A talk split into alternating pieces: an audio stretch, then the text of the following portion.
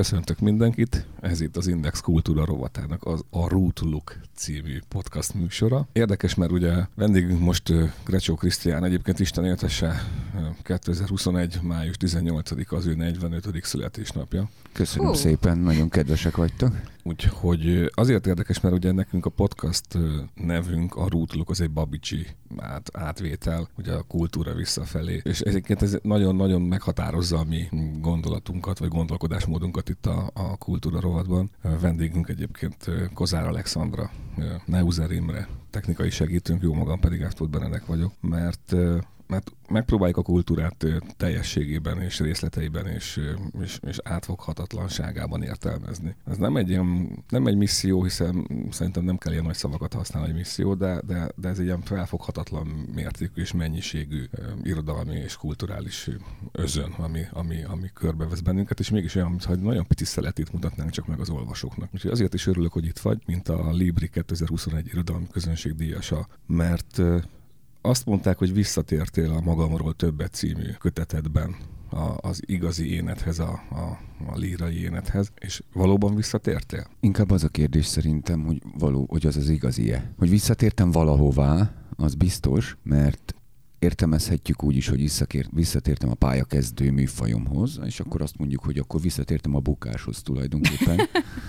Mert hogy én azokkal megbuktam mind a két kötettel, ne szépítsük, vagy legalábbis ha nagyon át, tehát akkor szerény, szerény kritikai fogadtatása volt, és még szerényebb olvasói. Tehát mondjuk úgy, hogy nem rengettem meg a magyar irodalom életet azzal a két kötettel. Na most ilyen szempontból azért volt némi kockázat ebben a visszatérésben, mert egyáltalán nem volt az biztos, hogy ez a lírai hang valójában létezik-e még. Sőt, akkor menjünk tovább, hogy mihez tértünk vissza. Létezette valaha? Ugyanis annak az első két kötetnek, ha most nézzük a zsengéken túl, mert nyilván természetesen tele volt ifjúkori zsengékkel és vadsággal és szabadsággal, ami nem mindig rossz. Azon túl volt egy nagyon különös, ma talán divatosnak mondható tárgyias jellege. Most van a, van a lírában egy ilyen vonulat, ami, ami a Marnóféle iskolát viszi, viszi tovább, és építi, építi egy másik, másik úton tovább, de akkor ez egyáltalán nem volt így. És a nyitókötetem is a, a származásommal, a faluval, a vidékkel foglalkozott, a következő meg a második, a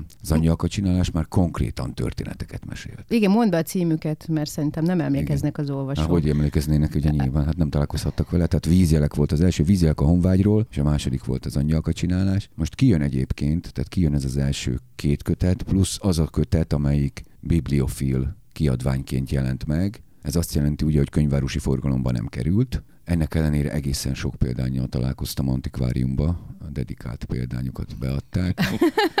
Nagyon értékesnek találhatták. Mindegy. Az pedig a Kaspar Hauser című volt, és ez a három együtt borítókkal, fülszövegekkel együtt, tehát hogy lehessen rájuk emlékezni meg, hogy hogy nézett ki a kötet, ez együtt meg fog jelenni a Pocket könyvsorozatban, és ott, ott egy ilyen tulajdonképpen kuriózumként hozzá lehet férni, vagy össze lehet vetni azoknak az olvasóknak, akiket ez érdekel, mert hogy maguk a kötetek, hiszen néhány száz példányos megjelenésekről beszélünk, természetesen nem hozzáférhetők. De szerinted az, hogy ez a három köteted most újra megjelenik, ennek köze van a magamról többet sikeréhez, vagy hogyha ez nem lett volna, ez az óriási nagy lírai siker, hanem pusztán a neved és az eddigi prózai pályafutásod, akkor is meg tudott volna jelenni. Nem hiszem, hogy érdekes lett volna. Na látod, akkor visszatértél mégiscsak. Valamihez vissza, igen, csak ugye az volt a kérdés, hogy az, igaz, az az igazi hangom-e, vagy nem, mert hogy azért alapvetően én egy történetmesélő alkot vagyok továbbra is. Most a májusi jelenkorban van egy van egy melléklet, egy, megint van egy Mészői száz. Ugye Mészői Miklós száz éve ö, született, és, és nő nagyon fontos alakja a mai magyar prózának a modern magyar prózának egy... Hát szinte az úttörője. Igen, szinte az úttörője, egy atya, és, eh, és ott pont egy olyan prózám van,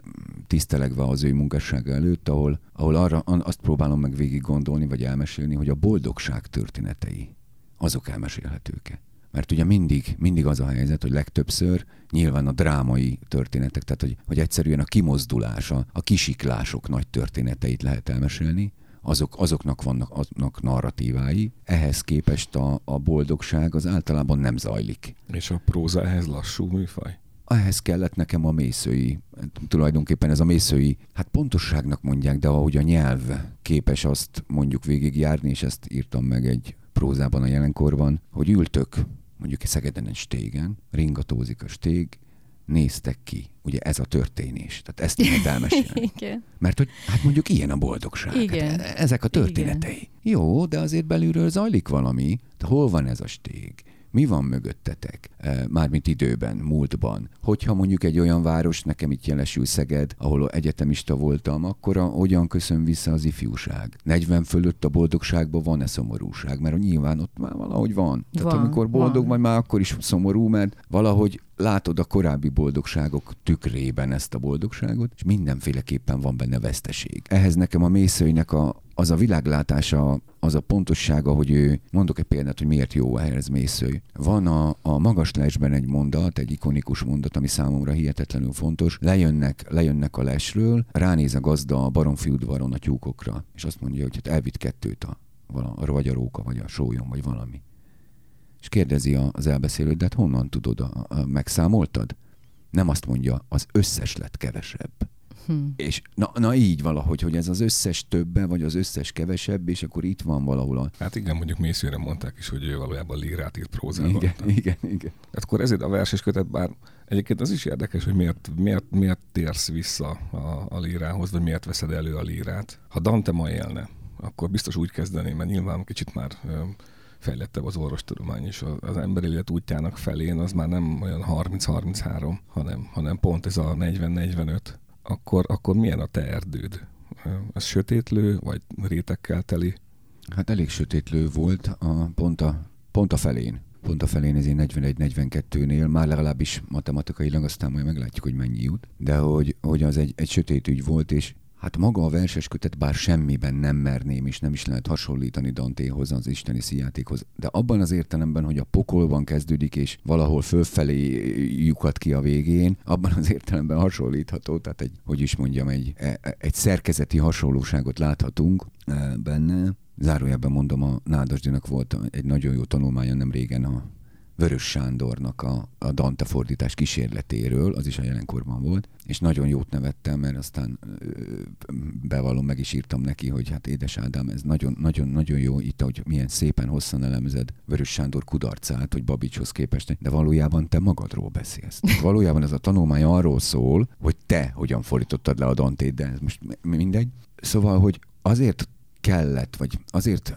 nem találtam más megszólalási hangot, mint a líra, vagy azért tértem vissza a lírához, mert hogy olyan, olyan tömör élményeket éltem át, amelyek szintén a szenvedésnek az a mélyesen volt történettel elmesélhető. Tehát ott sem zajlott semmi. Vagy hogy mondjam, tehát mondjuk a Kék Golyó intézet történetei, azok nem történetek, nem az a történet, hanem, ami, hanem amikor az öngyűlölet és az önvád helyzeteiben te magaddal harcolsz, az benne a történet. És ugye ehhez egy metaforikus nyelv kell, ami lehet egy szent szöveg, azt én nem tudok írni, akkor marad a, ugye legfőjebb metaforikus olvasatban tudok valamit kezdeni vele, vagy marad a versnyelve, ami, ami ezt a fajta a küzdelmet meg tudja mutatni. Én mindig úgy járok ebben a műsorban, hogy amikor fel szeretném tenni a kérdésemet, előttem megkapom a választ, és most is ez történt, mert hogy azt szerettem volna kérdezni, hogy az a traumatikus létállapot, aminek az ember nem tudja kimenetelét, nem tudja a végét, nem ö, involválja-e automatikusan a lírát, mint műfajt, nem csak nálad, hanem, hanem minden alkotónál. Legtöbb alkotónál így van. Pont így. ezek miatt az összesűrített pillanatok miatt, amiket talán a vers tud legjobban visszadni. Tehát ilyen formán te nem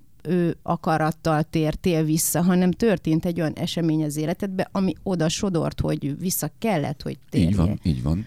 Ezt abszolút, ez egy abszolút ö, rendben lévő olvasat, és ezt, ezzel egyet is tudok érteni. És az jutott eszembe, hogy kapcsolódhattam volna én például Sziverihez is, hiszen mondjuk a Sziveri legmélyebb, legelemibb lírája ugyanezzel a betegséggel, csak másfajtával küzdve egy-egy ilyen egészen megdöbbentően nagy költészet És van is benne Sziveri van benne darab, sziveri, igen. de nem, azért mégis összességében a Babics a legnagyobb hatás, tehát a Babics könyörgése és a Babics balázsolása az, ami elindított engem. Külön fejezetet szántál neki. Igen, igen, igen. A, a- tehát, hogy, a, a, hogy úgy, úgy van a kötetben. Nem tudom miért. Talán, talán a távolság, illetve az, az a helyzet, hogy, a, hogy én küzdöttem ugye a saját szégyenemmel. És az egy érdekes helyzet volt, hogy ők az ő nyelvi állapotukban ők még nem. Hm. Tehát két dolog volt, hogy az, a halál maga sem volt szégyen, nem volt családon kívüli ügy. Nem kellett elvonulni, meghalni, hanem a családot tűt körülötted, ha beteg voltál. A második, hogy maga ez a betegség, hiszen a halál sem volt valami irideg ügy, maga ez a betegség sem vált még stigmává. És az a, ezért lehet ilyen őszinte, igaz, egyszerű könyörgés a balázsolás Babics verse. Mert nem, tehát hogy nem hadakozik ez, ezzel, a, ezzel a szégyennel, amit mondjuk ma manapság a gyógyútrák beteg jelent. Hadd kérdezzem meg, ez nem irodalmi kérdés, de nagyon fontos, hogy miért érzel ö, stigmát olyan értelemben, hogy azóta ugye sokkal több ember kapja meg ezt a betegséget, mint Babis korában. Lényegesen több. Tehát, hogy ö, tulajdonképpen ez egy olyan dolog, hogy nem tudunk úgy leülni egy asztalhoz, hogy vagy valamelyikünk valaha, vagy valamelyikünk valamelyik ismerősen ne, le, lenne érintett, hogy, hogy ö, lehet, hogy ez számodra ez nagyon banális kérdés, de hogy, hogy mitől, mitől stigma ez? Vagy mi benne a stigma? A betegség, vagy a gyógyulás, vagy mi? A, azért, ha végig gondolod, ez a betegség, ez szégyen. Szégyen rákosnak lenni, és ha egyszer az voltál, akkor rákbeteg maradsz. Mondom, a magyar nyelvben van jelenleg ez a gyógyult rákbeteg jelzős szerkezet, ahol a gyógyult csak a jelző, a jelzett szó az a rákbeteg. És ezért van az, hogy nagyon sokan, akik akik áttéltek valamilyen formában, vagy küzdöttek valamilyen formában, vagy, vagy betegek voltak, titkolják, igyekeznek ezt a lehető legdiszkrétebben kezelni, nyaralásokat emlegetnek, ha eltűnnek a szakmából, visszavonulást, és nagyon sok mindent, mert nem szeretnék, tehát nyilván abban a hitben kezdik el a küzdelmet, hogy túl fogják élni, és nem szeretnének utána ezzel a stigmával együtt élni. Én ezt tökéletesen értem és megértem, de én nem ezt az utat választottam, nem több ok miatt nem ezt az utat választottam, nem, én nem tudtam volna ezt csinálni. És így, hogy te nem ezt az utat választottad, így azért megérted azokat, akik esetleg a te környezetedben tűntek el úgymond nyaralni, vagy visszavonulni, vagy egyáltalán volt-e ilyen? Tehát, hogy a te teljesen más szemléleteddel hogyan tudod empatikusan az ő szemléletüket. Hogy ne érteném, nem kell, tehát nem, nem kell ebből küldetést csinálni, és lehet, hogy olyan is van, aki meg azt mondja, hogy, hogy erről beszélni, akár egy verses kötet kapcsán, és ezt, ezt ilyen alanyian kiteregetni, az valamiféle tolakodás.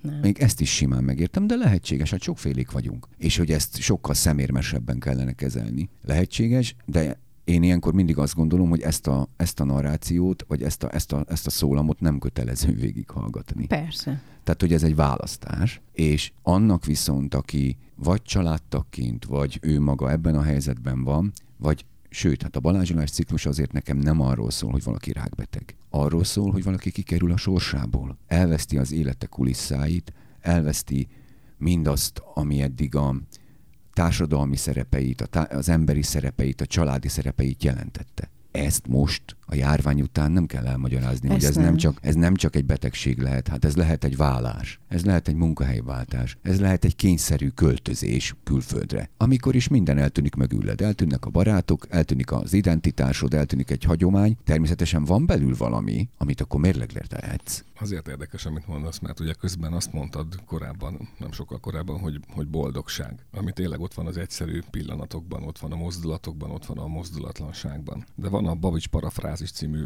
vagy a, a vers ciklusodban az, utolsó, az utolsó két sor, az pont ennek egy ilyen, mert mindjárt elmondom, hogy mire gondol, csak felolvasom, hogy miért sarjad fű, ha azután elszárad, és miért szárad el, ha kinyában újra nő. Igen, hát, ez a, ugye ez a Babics természetesen? Abszolút, igen, hát ez, igen, mert az a, az a Babics parafrázis. Viszont ha boldogságot keresed, akkor ezzel összeolvasva a kettőt, akkor ez olyan, mintha ha tényleg abban az állapotban, amiben voltál 40-41-42 éves korodban, és azóta is tart valamilyen módon, akkor az valahol elmélyíti a létezésnek a valóságát, a jelenlétet, a fizikait is, a, a nem fizikait. Tehát valahol azért mondtam, meg kérdeztem, hogy 45, hova értek, hát, hát milyen a te erdőd, mert olyan, mintha így ráébredtél volna arra, hogy mindaz, amit korábban írtál, az elvisz téged most egyfajta, hát nevezzük most csak elmélyülésnek, nevezzük most csak, hogy ráébredésnek, vagy, vagy akár ébredésnek is lehet nevezni. Mert ez, ez nagyon kemény kontraszt.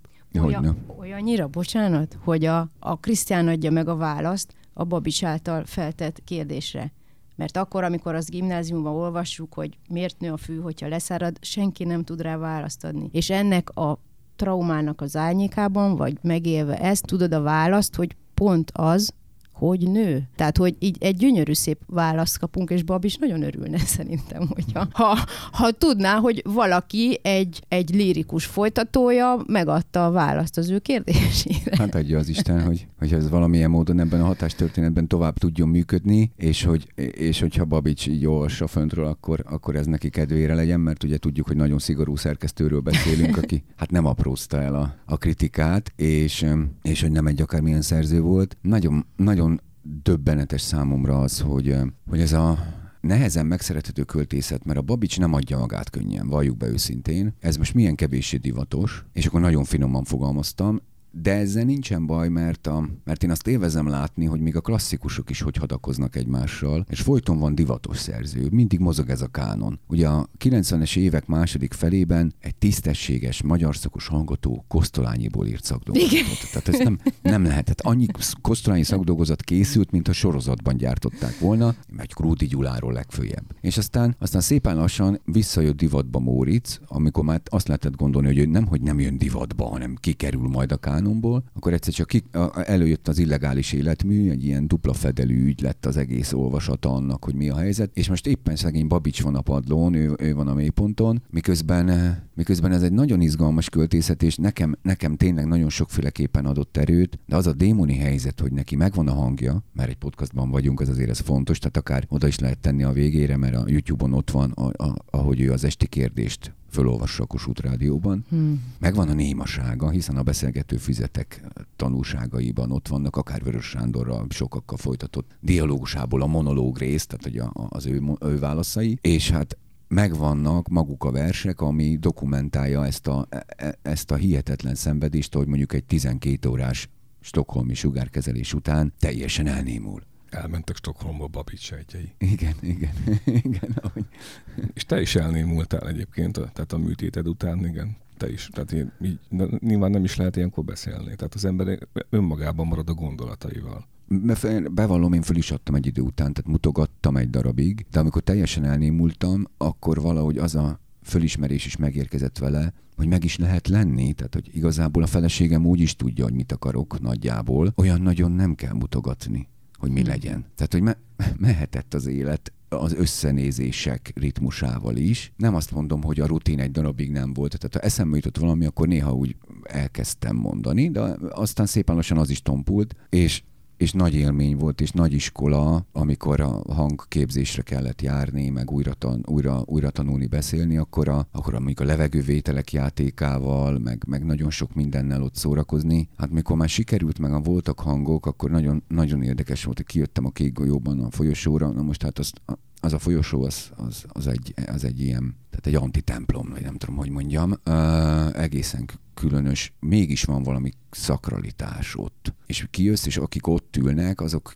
különböző stádiumban irgalmatlan szenvedéseken vannak túl, és azt hallják, hogy te bent azt ismételgeted, hogy nyugdíjas nyomdász nyögve nyomorok. és kijössz, és így, van egyfajta tekintete az embereknek, hogy hát ezt most vajon miért, de... de lám, ez is milyen boldogság. Igen, igen. Ott van mindenben. Krisztián, a maradsz a líránál, vagy? Hál' Istennek párhuzamosan megy, nem tűnt el, tehát ma maradtak. Dalokhoz is szerzek továbbra is szöveget, tehát hogy az is egy, tehát mint alkalmazott műfaj is maradt, maradt maga a líra is, és eközben az elmúlt két évben megírtam egy novellás kötetet, hát a kislányom szabta tempók, az a regénynek nem voltak föltétlenül kedvezők, de elkészült egy novellás kötet, amit jövő februárban szeretném, ha bemutatnánk. Várnék vele azért is, mert akkor majd még ráláthatok másik szempontból, meg egy kicsit elhűl, tehát hogy akkor még tudok rajta dolgozni, meg egyszerűen honvágyam van a valóságba, és nekem mindig tavasszal jelentek meg a könyveim régebben, és az a tavasz az, az azt is jelentette, hogy tartottunk kötetbemutatót, hogy találkoztam az olvasókkal. Meg volt könyvét, meg Vagy, könyvfesztivál. Így van, könyvét, könyvfesztivál, és előtte egy picit, és akkor ott úgy végig lehetett gondolni, mindig a Radnóti Színházba tartottuk a kötetbemutatót, és ott, és ott tényleg, tényleg egy igazi mélyfúrást lehetett akár élőben csinálni a kötetről, és ez nekem nagyon hiányzik, és hát ha a jövő tavasz ezt már megengedi, tehát több szempont van, ami miatt a, a kötetet ö, ta, visszatartanám, meg hogyha az erőm engedi, és a bölcsi tényleg elkezdődik, akkor azért csak előbb-utóbb hát vissza a reggelizés. Hát így legyen. Nagyon szépen köszönjük, hogy eljöttél. Köszönjük. Gratulálunk az irodalmi díjhoz, a születésnaphoz pedig különösen, és akkor legyen a, a te erdőd az, az, az boldogsággal, vagy legalábbis boldogságfüvekkel és levelekkel, virágokkal teli. Köszönöm szépen. Köszönöm a figyelmet. Ez volt az Index Kultúra rovatának a Rútluk című podcast műsora. Vendégünk Grecsó Krisztián volt, Kozár Alexandra Neuzer Imre és Eftud Benedek. Mi készítettük most ezt a műsort. Legyen szép hétvégéjük minden jót kívánunk!